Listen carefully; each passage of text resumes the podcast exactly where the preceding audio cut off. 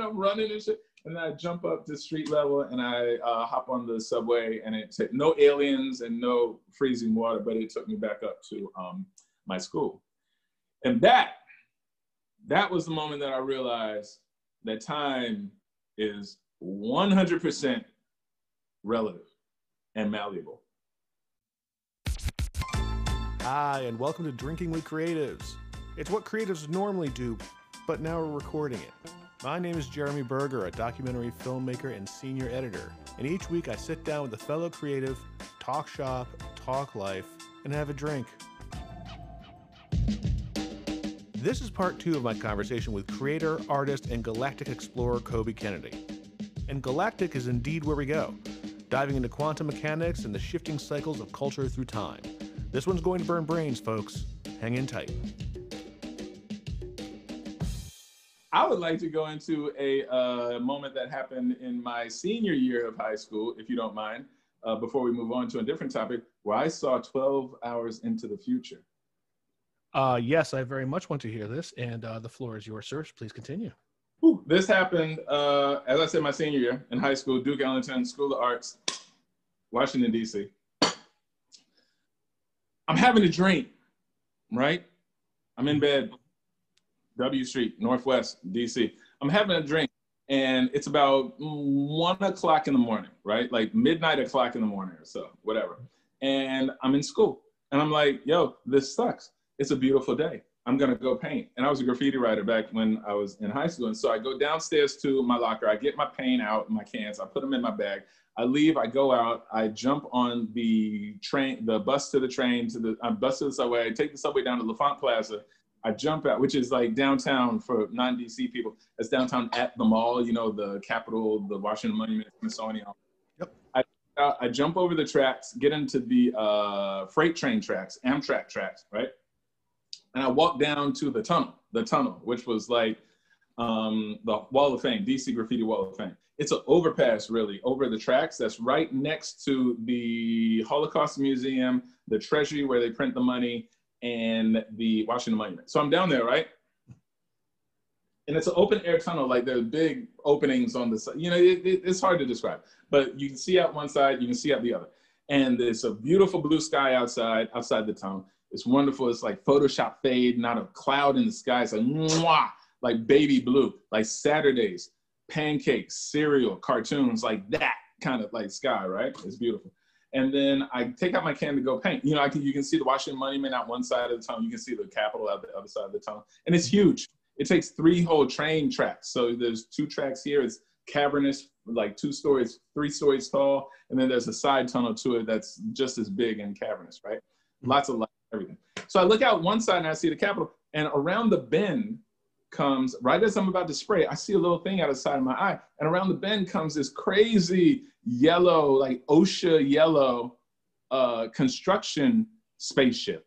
You know, I don't know if you grew up in the 80s and watched um, Kid Video, but on Kid Video, there was this yellow spaceship and it looked just like the Kid Video spaceship. But oh, holy was, God, Kid Video. Kid Video. Awesome. Oh. Bro. Bro. That, that, that pathway in my brain hasn't been opened in 20 years. I think I'm going to have a nosebleed. Oh, please continue. Dude, I swear, we get some DMT and we'll talk about a bunch of that shit. So I see this thing coming around the corner, right? Coming around the bend, like way down, like like half a kilometer down, because it's, it's a long track. And um, it's coming towards me. And it's been converted so that it runs on the uh, train tracks. And so gong, gong, gong, gong, gong, and it goes over under one overpass, right? Coming towards the, the mouth of the tunnel, right? I was like, okay, this is weird. And then out of one side of the spaceship jumps this white dude, uh, sandy blonde brunette hair.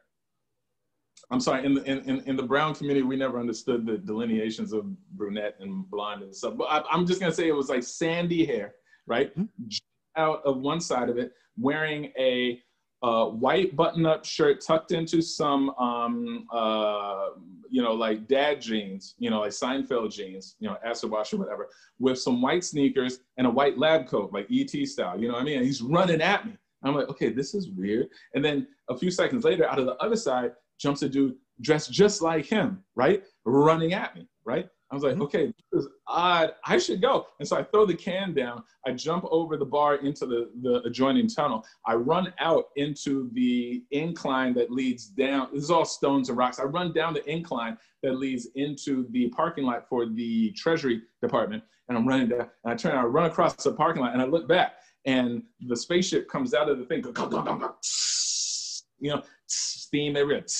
And the two guys, they run out and they put their hands on the ledge. They're like, boom, boom. And he hits him. He's like, he's over there, pointing at him. And I'm looking at him, this is crazy. And I keep running. And I run up onto the uh, street level deck. I jump into this uh, uh, see through tube filled with aliens. It's like a subway, but it's a see through tube and it goes up into the sky. And for some reason, it's filled with ice cold water and everything from my ankle down is like super freezing. It's freezing. And right. And we're going up, up, up, up, up and I fall backwards. And you know, when you fall, you know that snaps you out, right? You know Yes. what I mean? Equilibrium thing. And so with my feet freezing, I fall and I wake up in my bed, one o'clock in the morning in high school, like, what the fuck? And my covers were off of my feet. And so my feet were freezing. Boom, that's the dream. Fast forward, next day, noon, school, Duke Ellington School of Arts. I'm like, fuck this shit. I'm gonna go paint. And I leave. I must have been in uh, math class or whatever. But I went downstairs, went to my locker, got my cans, went out, took the train down to L'Enfant Plaza, got out, hopped over into the tracks, walked down into the tunnel, uh, took my can out, was getting ready to spray, right? I went like that. Something caught my eye and I turned and I looked. And I mean, it's everything, you know, Photoshop fade sky, not a cloud in the sky. Washington Monument, Capitol Building, mwah, beautiful day for painting. And all of a sudden, there's this thing, yellow, OSHA yellow, coming around the bend of the corner, right? A Ford F 150 or whatever it is, right? Modified so it can roll on the tracks of the Yeah. train, coming straight at me. I was like, okay, this is fucking familiar. I was like, what the fuck is this? And then out of one side jumps this uh, sandy-haired white dude uh, with a button-up T-shirt, button-up white, a button-up white shirt, dress shirt, tucked into uh, uh, Seinfeld jeans with white shoes, but no white lab coat. Everything except the white lab coat, right? And he's running at me. I'm like, holy shit! And I and I talk to myself all the time, like out loud, right? I'm one of Mhm. those.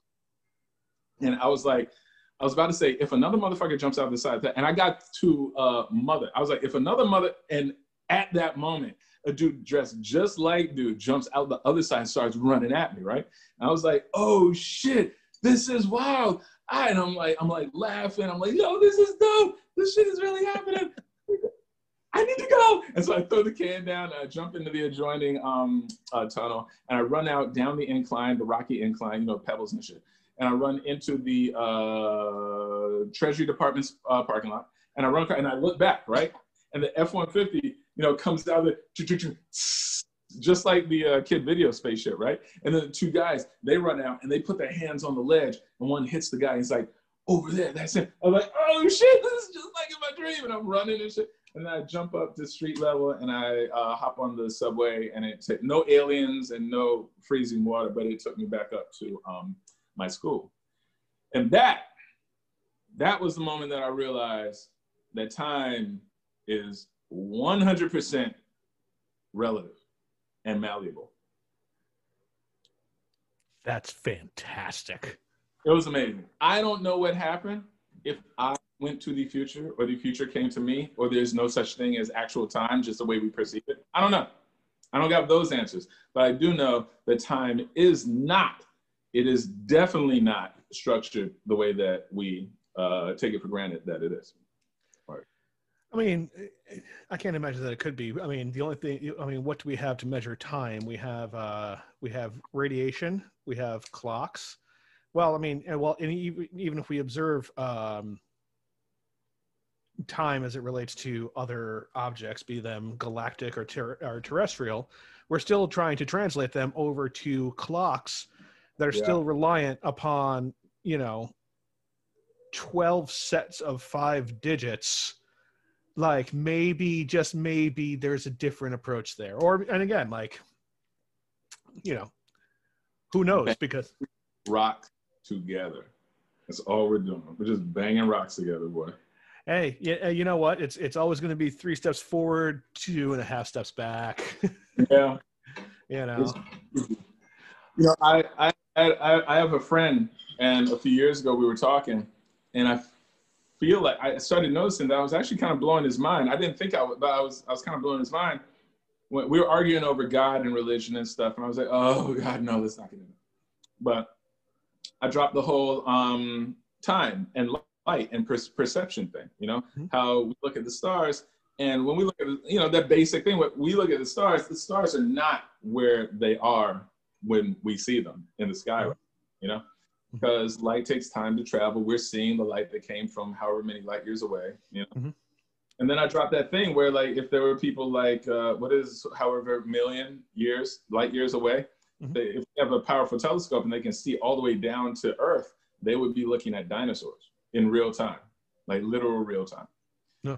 And, you know, it just, it sucks that we have this veil covered over because I really want to know what's going on, you know. but we, yeah, we're handicapped. Yep, yep. Unfortunately, at least for the time being. Mm-hmm. Uh, check mm-hmm. back in a thousand years, we haven't blown ourselves up yet. I've always wondered uh, what would happen if you actually did create a craft that could survive the uh, event horizon of a black hole. Um, and as soon as you get close, because of course time stretches with the increase of gravity. Yeah. So, you know, the second you figure out, wait, I don't like this, I want to go back, uh, you go to press the escape button.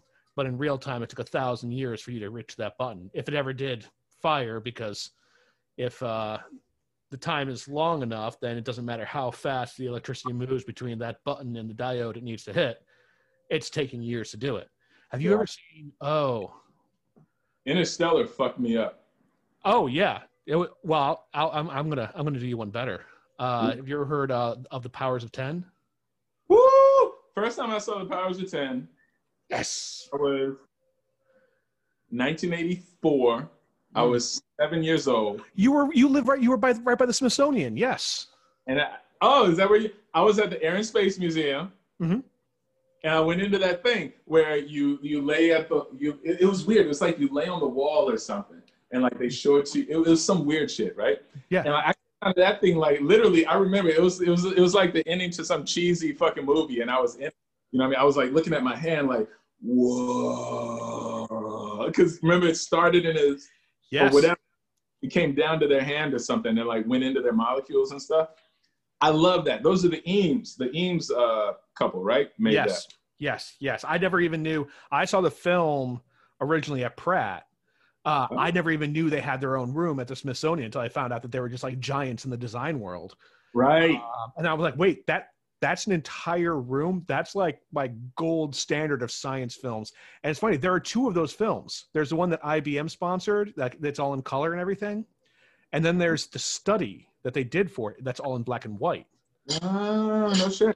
I will try to find that one for you because the great thing about that one that wasn't included in the IBM one yeah. is that along there that that there's this uh these two clock the lower left hand corner as they're speeding out. For those of you don't know who don't know, uh, the powers of 10 is the relationship of uh, spatial distance by powers of 10s from a guy in a park in Florida to uh, the uh, known uh, Milky Way galaxy. And then we go back in and find that furthest distance and then go the reverse powers of 10 uh, into a nucleus of an atom on his hand. Um, you don't if you don't necessarily need herbal uh, uh, uh, amplification for it to blow your mind because I watch it to this day and I still go there. Um, yeah. But they had two clocks on it. One was measuring Earth time, and the other one was measuring your time because each time you go one more power of 10 out, you're approaching the speed of light. Right. So the clock that's Earth time keeps going faster and faster and faster and faster and faster. Um, and then meanwhile, and I believe that the time was also affected because if you're going back in, then you're still accelerating. Yeah. I, I don't. I, I don't know. I'd have to. Oh no, I have to watch it again. Sigh. I want to hunt that version down. I, I, you know what? I'm gonna, I'm gonna make a note to, uh, to send a version to you. Let me, I, I, because like it's, it's, it's hard to find because of course like they did that. IBM was like, yeah, we'll throw you money for it. And they were like, yay, this is the one we got paid for. Like, I get it. But the black and white one is just like, cause it's also raw. Like they're using like straight up still photographs. And it's like, okay, so you guys were kind of geniuses even when you didn't have the money. And that's always nice. Uh, it's, it's like hearing that like guitar legend actually just rock out in some like cheap nylon acoustic like nylon acoustic guitar he got for five pesos in uh in Mexico City. You know, it's fantastic. Yeah, it's right. like watching the first THX 1138 that he made in film school, and then watching the actual one that he made after he graduated and got some money to make the actual movie. Or exactly, exactly. Okay, when you send me that, I'm gonna send you a link to the Powers of Katsu. I don't know if you know about this. I don't. It's fucking dope. it's, it's, it's pretty cool because there's this graffiti writer named Katsu, and um, I was still writing graph when I was in undergrad, and I think I discovered it around then. And um, this dude, you if you've ever been in New York, you've probably seen the cat. He, he, his ta- his tag is like a big skull, and so it starts with yeah, it starts with Katsu catching a tag on a grain of rice with the smallest smallest pen possible. You know, and it's in the lens they use is like super magnification. It's fucking gangster shit. Like he's catching a tag on a piece of rice, and then it's on something like like like like like like a thumbtack. Then it's on like, excuse me. Then it's on like a piece of paper. Then it's on a table. Then it's on a wall. And then it's on a bigger wall. And then it's on a massive whatever. And it, it ends with um, him catching a massive uh, uh, um, uh, uh, uh fire fire extinguisher, filled, you know, filled with paint, fire extinguisher tag on a roof in Chelsea in Manhattan. And it's huge. It's like a, a whole block. And so it, it's like the it's the powers of cats who code. It's taking off the powers of ten. So it starts super small and tick tick tick tick tick. And I think it uses oh! the same music as the powers of ten, and it just click click clicks until the helicopter shot from um, above Manhattan, showing his massive tag. Oh sweet Jesus! I need to see that. It's dope. Okay. I love it. It's crossover and like cultures crossover.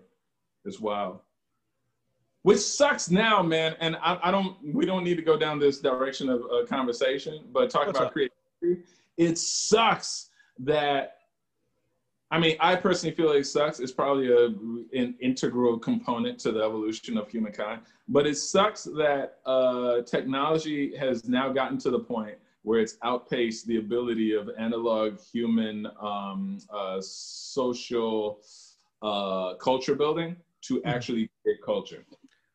No, actually, let's totally walk down this road. Let me just refill this beer real quick. Hold on, just gotta walk over to my keg. Right. One second. Oh, no. That's such a bummer about the session ale, man.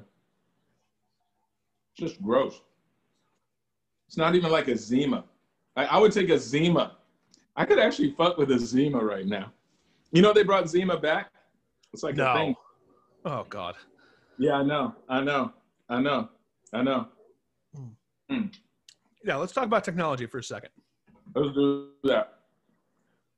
Although I couldn't fuck with Zima because I just associate it with um, high school prom and disappointing sexual experience. I might have a flashback. Hey man, at least it wasn't Bartles and James.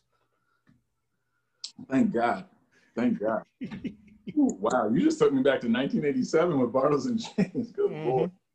Mm. Oh, I, I, have no uh, comment about anything that might have happened back then either. Mm. Seagram's wine cooler and shit. Or oh god, god, ah. give me St. Ides any day. Thank God. Early 90s was just hard, man. It was hard. Yeah, it was. Uh, it was not a great time. Um, at the same time, mid to late 90s was kind of a okay.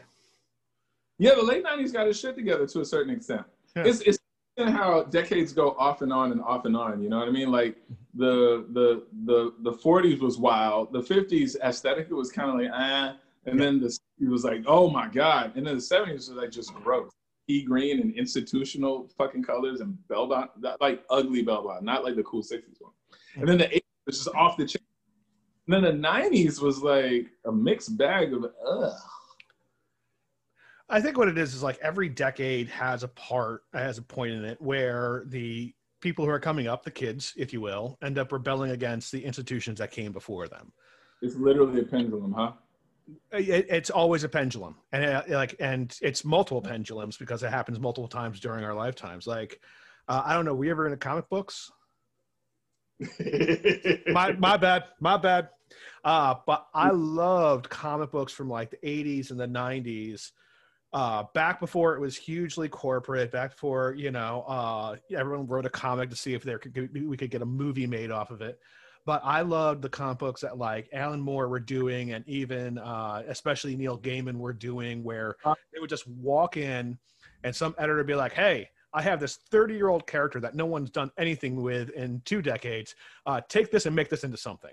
and that's how you get Watchmen. That's how you get Sandman. And so like you know and that's in and of itself like a rebellion against that previous age but it's it's something that improved upon it and i get worried with the corporatization of comic books and art and independent media that we're just not going to have that left and that that makes me sad it drives me fucking insane and i understand that a new thing is going to come out of this like a phoenix you know what i mean because this mm-hmm. is the way it, you know Rome has to fall. You know, it has to get sacked for the next shit to come. I get it. I dig it.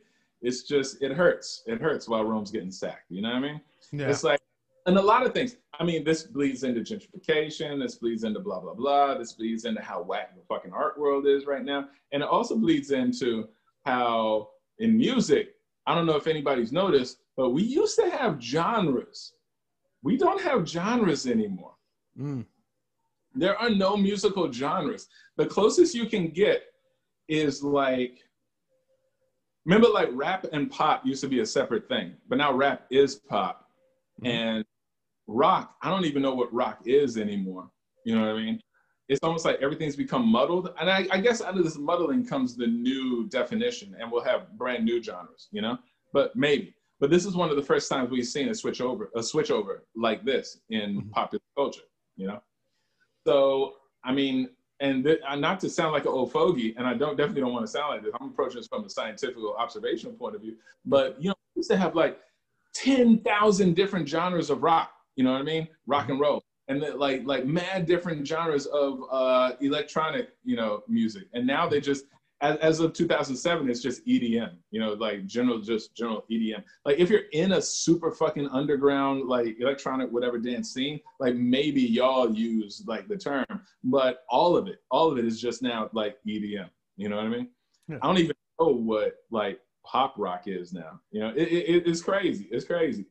So like, like, like, and that's just one branch of it. But like all this stuff melding into one another, I feel like we're at the midst of an explosion because if you remember correctly, the retro shit kind of started, and I might be going off on a limb here, but the retro shit started in the early 90s with, um, well, honestly, let me take it back. The retro shit kind of started in the 80s, the mid 80s, when all these pop bands like Huey Lewis and the News and all these cats started doing 1950s style shit, right? Remember, like Uptown Girl by Huey Lewis and fucking um, a bunch of those things. It, it was like doo wop. They were going back to like doo wop, and that came in real hard in the mid '80s. Yep. Take pause, and then the early '90s, you got um, Q-Tip and Deee-Lite put out "Groove Is in the Heart." Do you remember that? Oh yes, I do.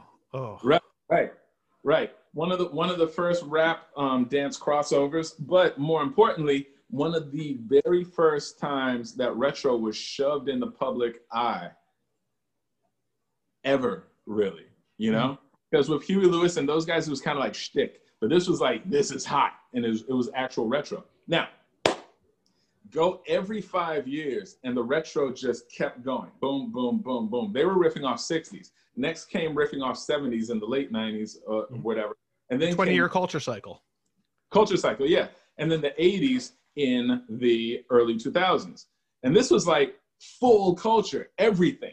You remember, like even normcore was retro. You know, normcore that came in 2004 to 2000, whatever, to, well, to now really, uh, was Seinfeld. It was like late, it was like 90s, mm-hmm. and then that was the same time that Wisham came back. That um, that whole Courtney Love, um, uh, uh, Little Red Riding Hood goes to hell kind of thing came back, you know, with like the uh, pastel bleached, you know, faded fucking hairstyles and like death dresses and shit. And so saying all that to say, somewhere around 2007, 8, 9, we ran out of retro.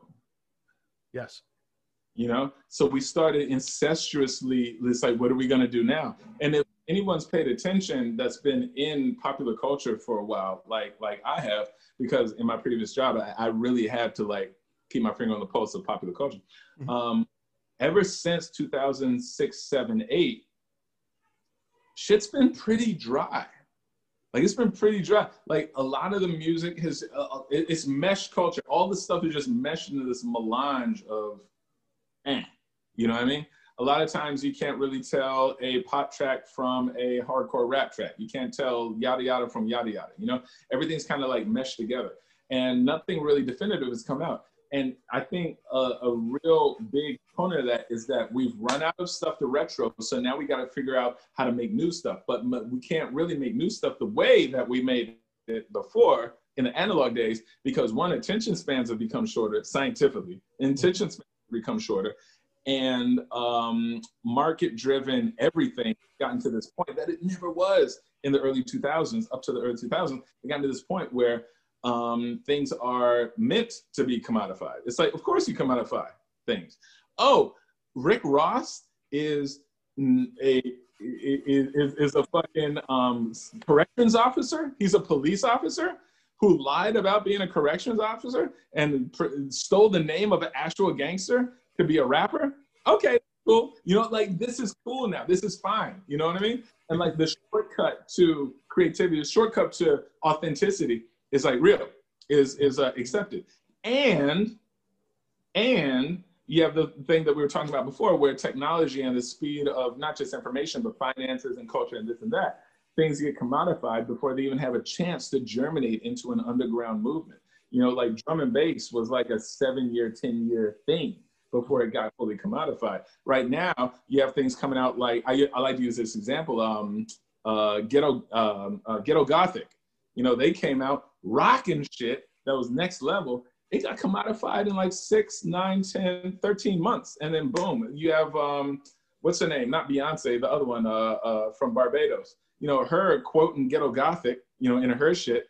And then uh, who was it? Um, X, or the, the cats that started were like, like we're dead in this shit. you know, it's like the next one. And so things get commodified so quick that like cultures don't have the chance to germinate. And so we're in this weird time where it's like this this in between this is the in between decade where it's just like oh okay you know and so i feel like there's about to be this big explosion that i'm very excited for in the next seven to ten years that's going to be like whole new aesthetic everything you know yeah see i i, I agree with you and i'm i'm one of the things that strikes me about like technology especially uh social technology um which exists both in the term of social media and also how we quantify social media, as we saw in the 2016 election by hmm. uh, uh, Britannica. What was this called? Um, I forget the name of the company that just, you know, basically helped launch Brexit. Um, oh, right.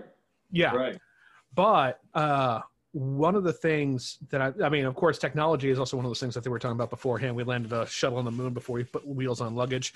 We also developed automobiles decades and, you know, hundreds of human lives, if not, well, hundreds because only, you know, they weren't affordable back then, but hundreds of human lives before we, you know, had to mandate putting seatbelts on things.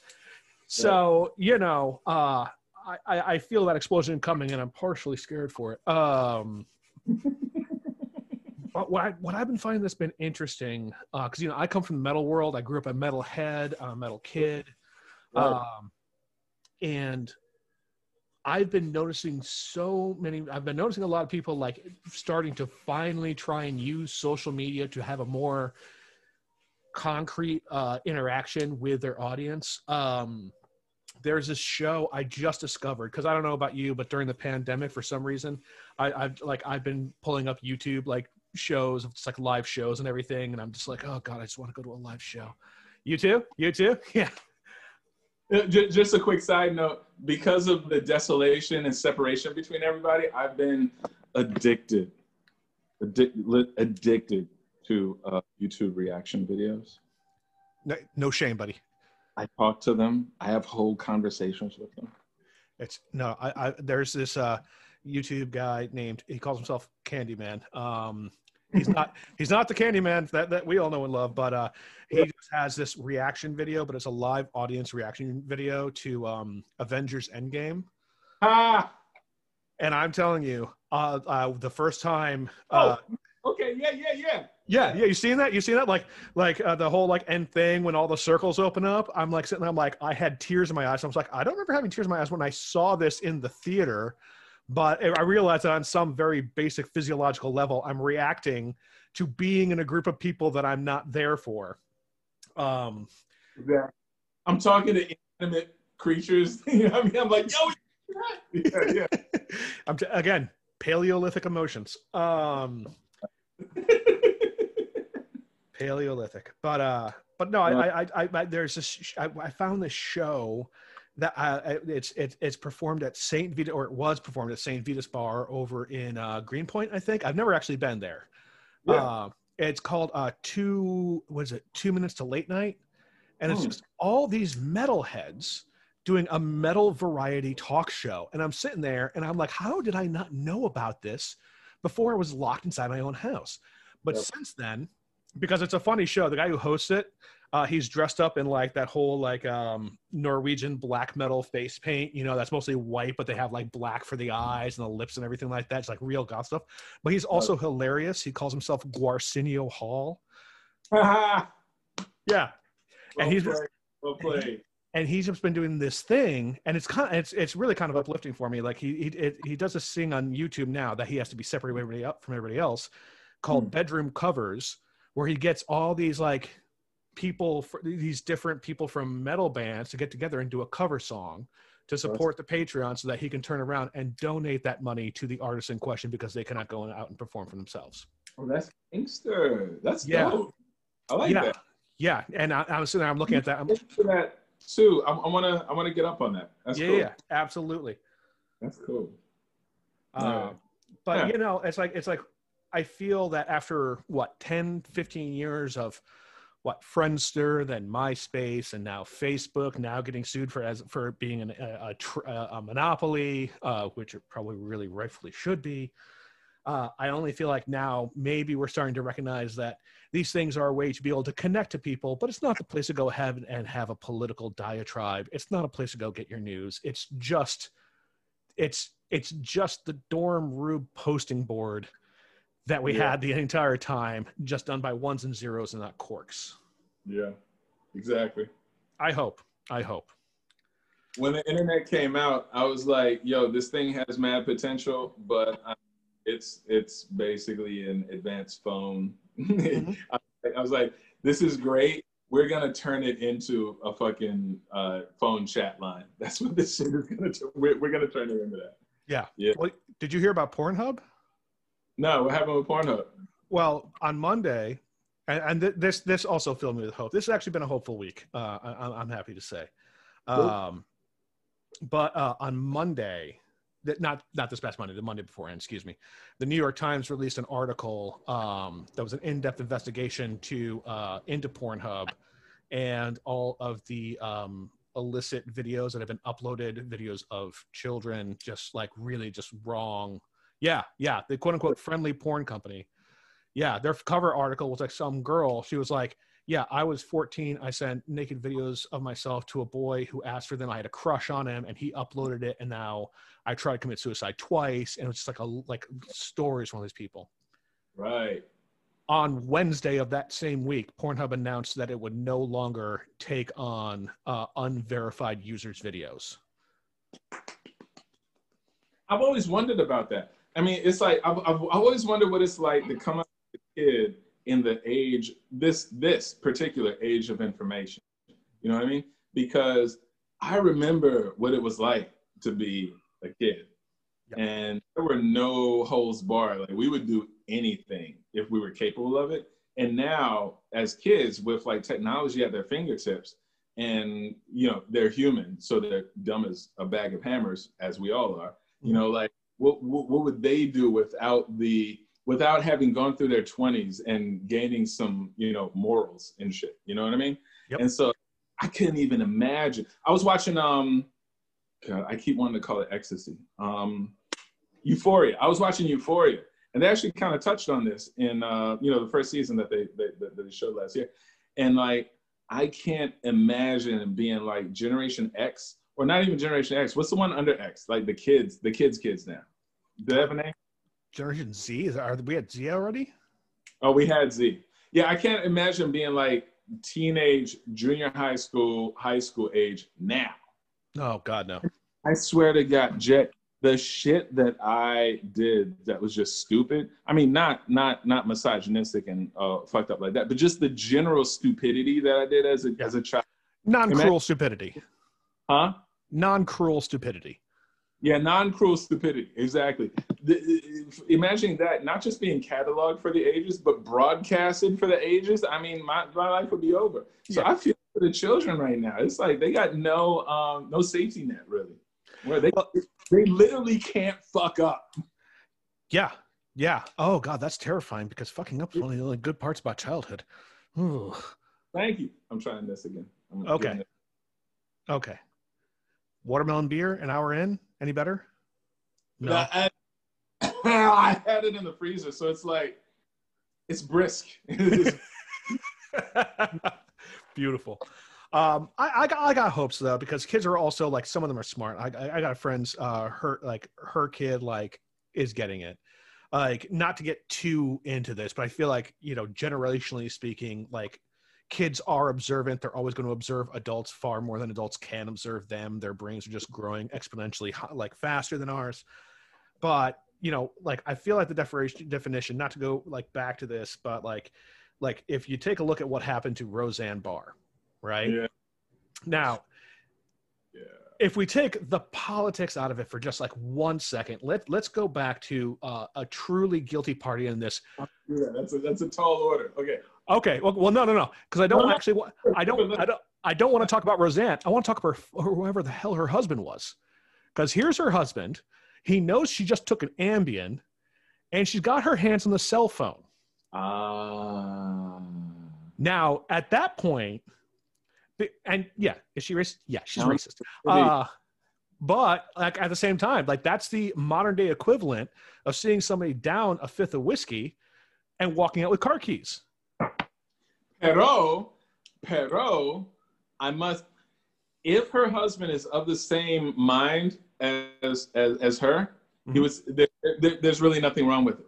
There seems to be nothing wrong with it. And if we're gonna look at it um, subjectively, uh, so not not wait, Objectively, it's um, I'm a third of the way through this. you're doing so great, man. You're doing so great. Without judgment, whatever, whichever one of those means without judgment. I'm gone.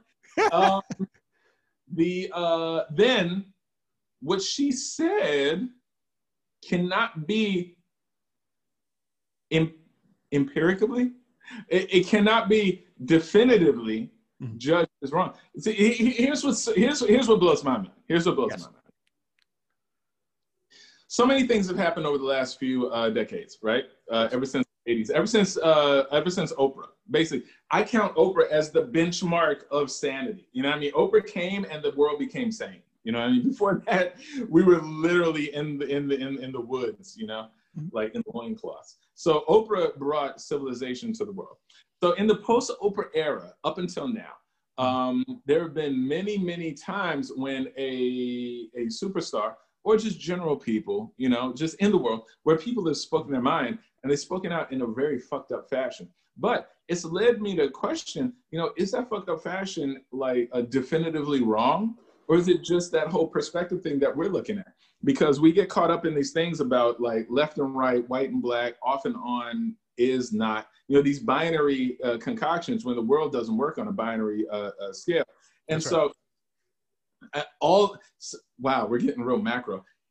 so many things are encompassed in this, including current election, where people are all excited because they're like, "Oh, Biden's in, and the world will be good now." Even though Biden's a piece of shit, and uh, Kamala is kind of like a partial piece of shit too. It's like these people are not cool. You know, these these are people that changed their tune when they started running for election. Blah blah blah. This and that. It's kind of like. Uh, and this is not a plug, but I'm making a film called uh, Meet the New Boss, Same as the Old Boss, due to come out in uh, January. Check my website, it's going to be awesome. But it talks on this thing where it's like human emotion and the banging of the rocks together. We're so primal that, like, if we push ourselves to the worst of the worst, you know, one step back on worse will seem like nirvana for us. You know what I mean? And so, which Yes. brings me to Roseanne where I'm like, honestly, up until the last few years, I have me and my ennui or whatever you want to call it, like has been more Republican than it's been Democrat. You know, mm-hmm. it's been more it, it, like if we're gonna break it down to these binary terms that we've somehow convinced been convinced that we need to live our lives in. Mm-hmm. I've been much more of a Republican than I've been a Democrat. Not the current Republican, that's just psychopathy, you know, but just general Republican. And like Roseanne, I hear what she's saying, and from a certain point, and this is where like like my mind gets blown. From a certain point of view, she ain't wrong. You know what I mean? I mean, she's fucked up. Like it's fucked up the shit that she that, she adheres to. But depending on who you are, it's not exactly wrong. And like saving the the the like kissing the turtles and hugging the trees and like donating money for some Somalian uh, child that's never gonna see it. Like it's not necessarily wrong, not necessarily right. It is this, this weird paradigm where I tell people, like, like people have been so fired up, and it, it, it's very contextual because over the last eight months, over the last four years, really, ever since Trump came in, it, we've been so polarized and everything's been pushed to the binary. But we just don't exist like that. Like um, one of the reasons, well, this is a good segue.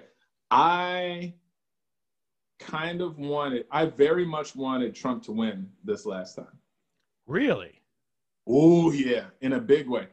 The same way that I wanted Trump to win the first time. I was in an arts, I was in an arts residency. I was in Red Bull Arts Residency, one of the best arts residencies in America. It's beautiful. And I don't know why the fuck they shut it down, but it was beautiful. They give you a wonderful stipend. They give you creative control. They give you a fucking warehouse to build and showcase your shit. It, it, it's great.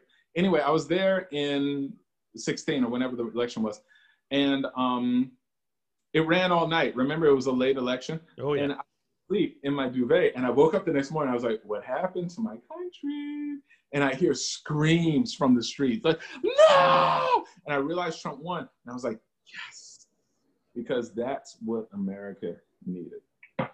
It needed to get pushed into the dystopian gutter for the cultural, and I'm using weighted words. I don't think like this, but I'm just using words so we can relate to it.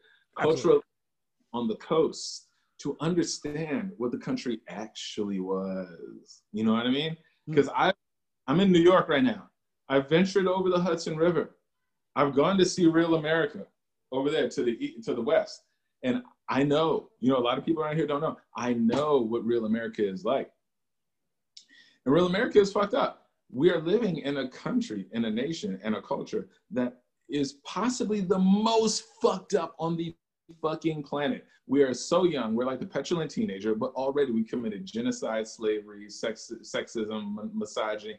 I mean, we are fucked. And all those, and it's not gone. All those institutions still exist and conduct business in the same way that they did before, but just in a much slicker way. You know, it's fucked up. This is a racist, fucked up, genocidal country and nobody really realizes that you know yeah. except the people that uh, make up a very large amount of the country so anyway that's why i wanted trump to win because america needed to fall into the depths of pure dystopian hell to realize its own reality and i knew i knew if trump won the, the next day I swore to God, I, I knew. I was like, the next day, there would be so many people signing in and uh, towing the line of political discourse and making shit happen that never happened before. You know, we had the 90s and the 2000s, the decades of apathy. And I was like, this is going to energize people to really see what's really going on. It's going to be like a smack in the face. And it was. Yeah. And my big thing up until now was that I was like, okay, that plan worked great. I don't think we're ready to, we're, we're not ready to, to, to halt the, the medication. You know what I mean? Like we need to get another, keep the prescription going because, at, uh, you know, BLM was great. I participated in many of the uh, protests, quote unquote riots. I was there to see all like the suburban white anarchists come in and try and set up all the black kids by breaking into all the fucking windows and tearing down all the fucking shit in New York. I, I it's on my Instagram. I actually recorded that shit. It was wild. I was there. And I was like, but I was also there for like all of the legitimate like protests against like what this country is and wanting uh, people wanting what this country could become. And I knew that if Trump lost, then there would be the the apathy. I'm Generation X. The apathy would just come right back in like a tidal wave, and we'd go back to uh, normalcy, which was before Trump, which sucked. But everybody thinks that it was so great before four years ago. So I wanted, uh, so you know, saying all that to say, I really wanted Trump to win again uh, this time because, um, and this has lost me a lot of friends I'm looking at the big picture of what I want this country, nation, world, global, you know, human society to become. And we're not going to get there by taking uh, Tylenol all the time. You know what I mean? We mm-hmm. literally need to rip off the band aid and chop off the infected arm and move forward, you know? But by putting people like, you know, Biden, who is one of the proponents of the three strikes out bullshit, and then, you know, like, oh God, I can't even start. But putting people back in that on paper or in popular culture are the cure, but they're just, you know, fomenting and perpetuating like the same bullshit that we've that brought us to this point. Um, we're just sliding right back. It's that thing you're talking about, like three steps forward, two and a half steps back. Except now we're going three steps and three steps back. You know, we're right back to like where we were under Clinton, who instigated the three strikes out program, which put most black people in jail. You know, and it's across the board.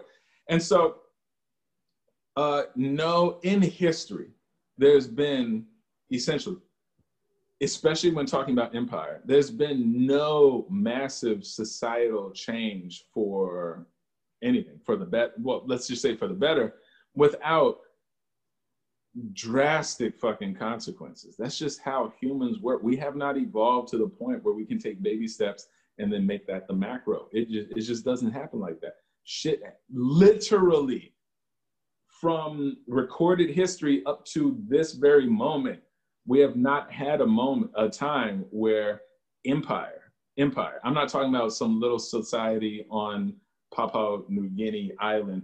Uh, we're talking about empire has drastically changed with uh, without a very violent and fucked up uh, uh, transition. Like that just has to happen. And just like with shots and just like with um, going to the doctor, we're scared of pain, you know? But pain is integral in us moving forward. And I think we fucked up. We fucked up by liking Biden, bro. It, it, we, we, we, we literally fucked up. Like we are now, because we elected Biden, we're entering into a dystopian future. If we elected Trump, and went further down the fucking rabbit hole, we would have a sledgehammer of a pendulum, like we're talking about, because everything works like this. We'd have a sledgehammer of a pendulum swinging the other way to smash this shit. And maybe we would have universal health care in three years. Maybe we would have like complete, um, I mean, um, five years. Maybe we would have complete, uh, um, what is it, um, student loan debt forgiveness in five years. You know, maybe we'd have it. But now we got this placating son of a bitch and his like brown fucking, you know, window dressing to continue the status quo. That's just how it's gonna be. That's it. That's it. Trump Trump needed to win. For all of the far left leaning people, citizens of this world, they needed Trump to win this time. That's it. Uh, okay. Did you ever see that movie Charlie Wilson's War? Oh shit! I saw five minutes of that and I never finished it. Yeah. There's this great part. Uh, Philip Seymour Hoffman uh, plays. Uh, yeah, yeah. God rest his soul. Mm-hmm. Uh, mm-hmm. Uh, cantankerous CIA uh, operative. Mm. Um, tells a story. Now I'm going to butcher this, by the way. I'm absolutely going to mess this up, but I, I, I heard this, and you know, I kind of thought, you know, that there's a point to that and um, because he keeps trying to tell uh, Tom Hanks, well, Charlie Wilson, the the story, the entire movie. What's that? I forgot Tom Hanks was in that. I love that dude. Yeah, and Julia Roberts. Um, yeah, it was it was it was a really good movie. Uh, he says, uh, you know, there's a boy in a village. Right after ten. What's that? Now? Well, I might watch that tonight. Charlie Wilson's War after Tenet. Ooh, oh, is that out? Just came out today, bro. I bought it on the way home. Oh, lordy. Mm. I braved overhead and the average Bostonian to go see that shit in Boston. I saw it once, came out, bought a ticket for the next show, saw it again. Amazing. Have you seen it? No. Oh my God. All right. If you're into any of the Christopher Nolan shits, this is the most Nolandian of Nolan films ever, ever created. Like he doubles down on everything on this shit. It's dope. You should check it out. Done. I'll um, give Amazon password so you can just Oh no, no! I'm a grown man. I I've got a job. I can pay for the art I like. I know, I know. I'm just saying, you know, test me try, sample me. but he tells a story, and it goes: uh, a boy is born to a village, uh, and on his fifth birthday, he gets a horse. And uh, all the villagers say, "Isn't it wonderful that this boy got a horse?" And the uh, Taoist priest there says, "We'll see." The next year, the boy falls off the horse and breaks his leg. And everyone says, Oh, isn't it awful that this poor boy's been crippled? And the Taoist priest says, We'll see. The next year, war is called, and the boys of the village are called to fight. But the boy cannot go because he is crippled, having had his leg broken. And all the people of the village say, Isn't it wonderful that we have one left? And the Taoist priest says, We'll see. I don't know what the next year is going to hold. I don't know when we talk about this past year, this God fucking be damned year, I feel like trying to sum it up in any kind of singular aspect is a failure because, yeah, uh, we will not have, uh, we can't account for all the watershed moments every single person has had. And that's, uh, that's going to be something that that's that's going to be something that there's going to be hopefully a book written 10 years from now about this time right now that'll hopefully provide that perspective. And hopefully in 10 years we'll actually understand what the hell covid-19 is because we don't actually know that quite yet. That's that thing and that's been like not a mantra but not a credo but uh it's been a foundational aspect of mine ever since i was a child ever since that day that my mom told me about the horses man I, I swear to God, that was the most pivotal day of my entire life. But ever since that day, I've had this feeling that um, good or bad is our human human concoctions. You know, mm-hmm. the universe works on shit happening to a certain extent. Mm-hmm. I mean, unless we know that this whole universe is a science project completely controlled by some, you know, trans-dimensional gargle blaster or whatever. But um, the universe works on, uh, um, uh, you know, shit happens, chaos theory, whatever. Mm-hmm. Um, I feel like the core uh, measurement for me, for me personally, the core measurement isn't whether something's good or bad. It's whether something uh, adds progress or stagnation, you know? Mm. And so this whole, people talk shit this whole year this has been one of the most progressive years in human known recorded history. You know, this okay. has been this is unprecedented. This is the first time that we've had yada yada and yada yada. This is the first time that we've had um, the technology to expand worlds, destroy worlds, um, spread information, blah blah blah, and a global pandemic that forces us to not do anything at all. This is the first year that we've had um, uh, uh, people, uh, uh, the entire planet in fear of one singular thing. You, this is this is all of the freaking um, what's his name? Morgan. This is all of the Morgan Freeman movies rolled into one. You know, president of the United States, quote unquote, the world, and like something's threatening all of us, and we have to band together. Blah blah blah. This is like the first time that's happened. You know what I mean? people have been comparing this to like the Black Plague and the other plague that like contributed to like the Roman Empire falling and all that bullshit. Yeah, but back then the world was Europe and like parts of West Asia. You know what I mean? This is the first time that globally we've been like, yo, that shit we might not want to fuck with. You know what I mean? This is the first time everybody's been on the same wavelength on anything in recorded human history. It's awesome. And I, I mean, I see this as a plus. You know, a lot of people see this as like the worst thing that could have happened to to to people and humans. This is the best thing that could have happened to humans as far as we know, you know. This is the great conjoinment, the great conjunction, or whatever they called it in the Dark Crystal. You know what I mean? This nice. is like all like band together, you know. And what happens after this? I mean, we're definitely gonna fuck it up. I mean, just electing Biden and that other, you know, Kamala is fucking it up. You know, we definitely should have. I'm not gonna get into that, but um, it's baby steps. It's like that movie Contact, fucking baby steps, which I hate. I hate baby steps. I love the movie. I hate baby steps, but I mean that's the way the world works. The world works in baby steps. Um, the only thing that's really going to uh, push us towards the Star Trek utopian whatever whatever is a full-on natural disaster that threatens the lives of everyone on this planet that we cannot control and cannot turn back, or an alien invasion. You know? Yes, well, absolutely. Right, right. What we got was a bargain basement Crasdale fucking version of what I wanted to happen. You know what I mean? It has too many uh, checkpoints for us to turn back and go to, back to normalcy. You know, and uh, you know, electing this guy was part of it. You know, COVID's going to sort itself out, but what we needed, and I'm I'm sorry to be talking so blatantly, but what we needed to get to where so many of us want to get within our lifetimes is for the psychopath of the most powerful country on the entire planet who has the power to destroy the world to stay in power and further destroy the world to the point where there was no question that we need to form a complete new society and tear down the old society to build a new one what we got was the bargain basement version where um, he didn't get the four more years to fu- fulfill that out. And now we've got the fucking Quaaludes or the, oh, what is it? The, um, we got the, uh, the what, what's the word for the fake drug? Placebo. We got the placebo. You know what I mean? Mm-hmm. The, the biggest nation on the planet, which is, to quote Rick and Morty, basically the world.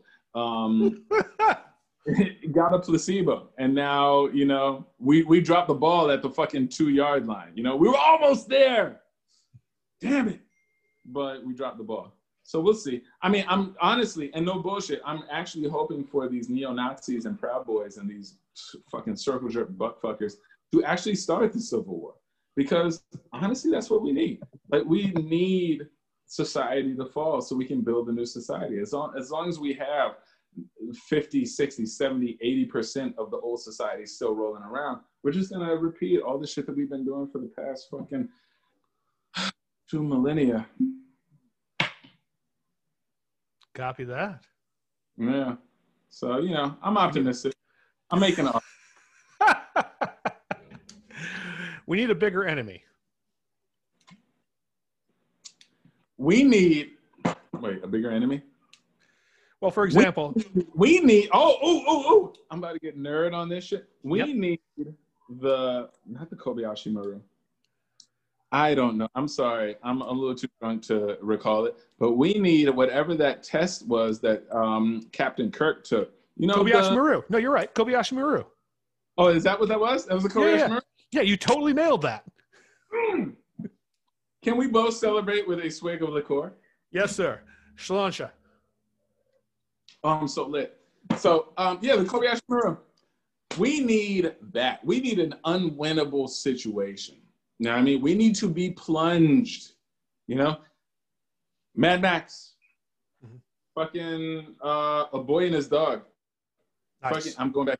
Um, fucking Wisham Calm, Wisham Calm. Um, um, you know, we need the downfall of society to build a new society because as humans, I hate to tell people, as humans, we're too fucking, we are a bunch of basic Karens and Kevins when it comes to moving society forward. We value comfort so much more than we value working towards what we want. We'll take comfort anytime. I do that. You know what I mean? Mm-hmm.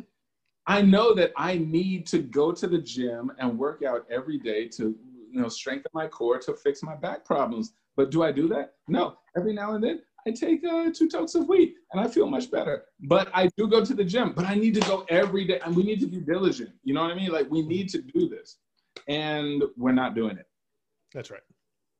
So it's kind of like, I don't know. I don't know what's up for the future. You know, the future is unwritten. But we are, I was really getting hopeful in 2016 that we were on the path to like a definitive movement towards what so many of us want but um, you know, the path is fraught, and um, it's a fucking adventure. It's wild. It's wild to just sit down and think, and know that everything that you expect out of the future is just hearsay, and like you're gonna get a smorgasbord, a cornucopia, if you will, of taste sensations that you were not expecting.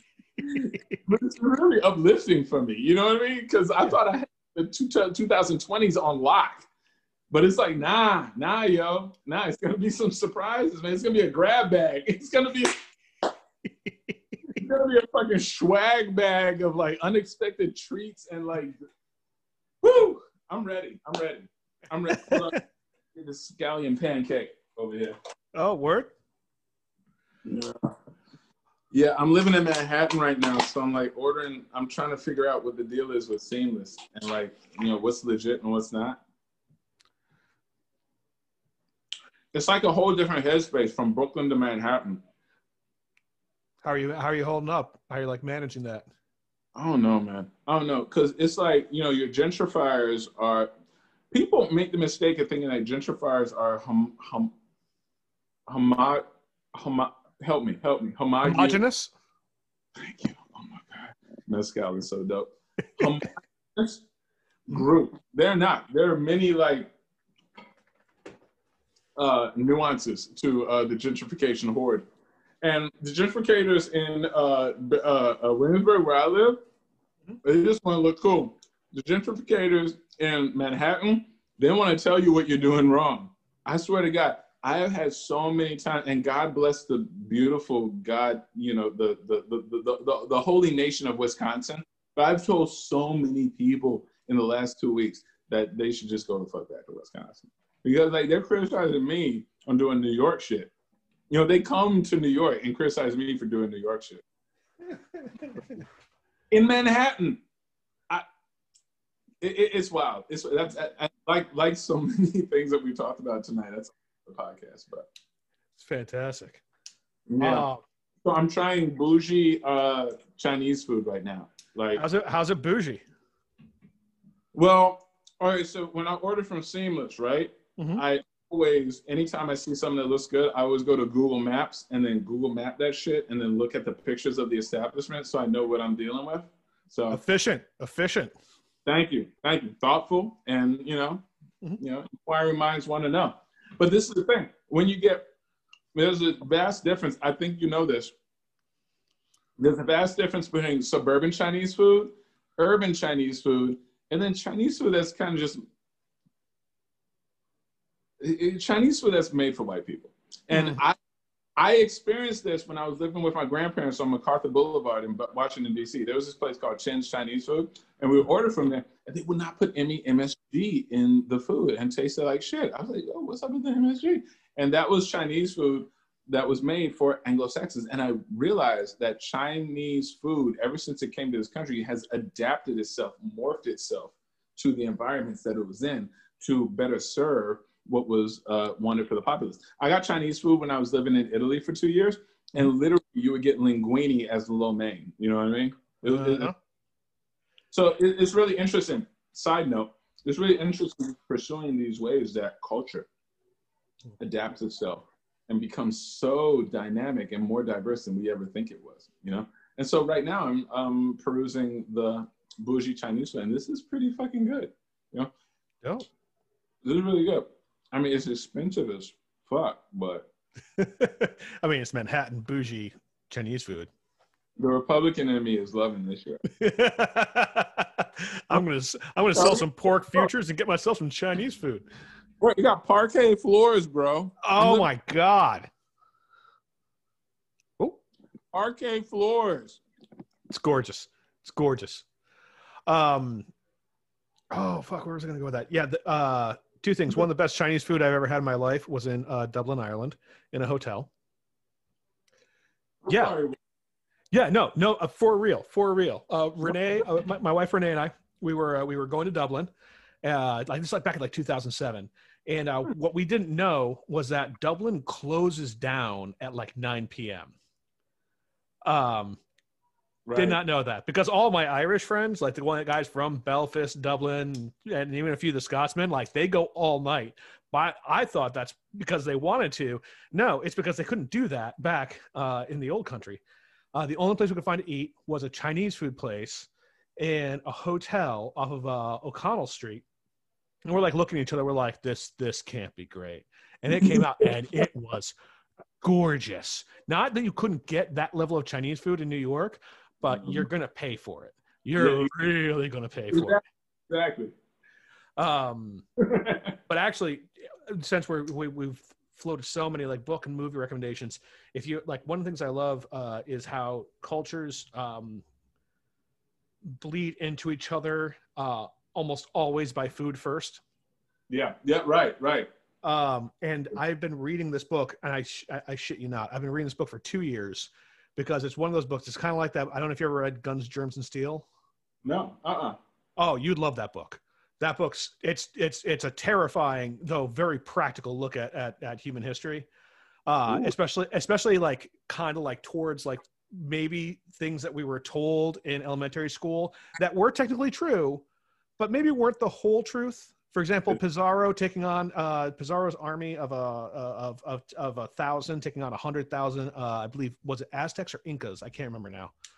Mm. Um, but you know what they failed to mention was that the Aztecs were not a farming culture, and all disease comes from farms, from animals being close to each other in interior places, which is something to keep uh, in mind uh, this winter, everyone. Um, So- they showed up, passed along the common cold, and that hundred thousand person army had had more than half of it uh, bedridden because they'd never in their lives been exposed to something that you and I would just like pop Yeah. two aspirin and get a box of Kleenex for, right. or the fact that they'd never had like explosions. It's not that the cannons did so much damage; it was just psychologically terrifying, that kind of thing. Um, but it's also one of those books where you read a chapter and then your brain hurts for like a good like week. I hope you're writing all this stuff down because, like, I, Yeah, I, I'm, really gonna send it to you. I'm gonna send it to you. links to like all this stuff. I want to prove all this stuff. That that is right up my alley because all of my work, all of my artwork deals with subjective realities. Yes. You know, like not just the way that um, a, a, a culture and a culture existing in the same time perceive things different, but Mhm. also the way that we perceive history completely different than it actually went down and build reality off of basically false foundations, like false history. Mhm. Mind to me. Well, the one that I've been reading for the past two years, it, it, it's the same thing. I read a chapter and then I have to take a nap and you know stop a nosebleed. Uh, It's literally called just salt. It's the history of salt. Um, Oh, okay. Yeah, it's uh, it's it's it's mind bending. Somebody mentioned this to me Oh yeah, in the past seven years.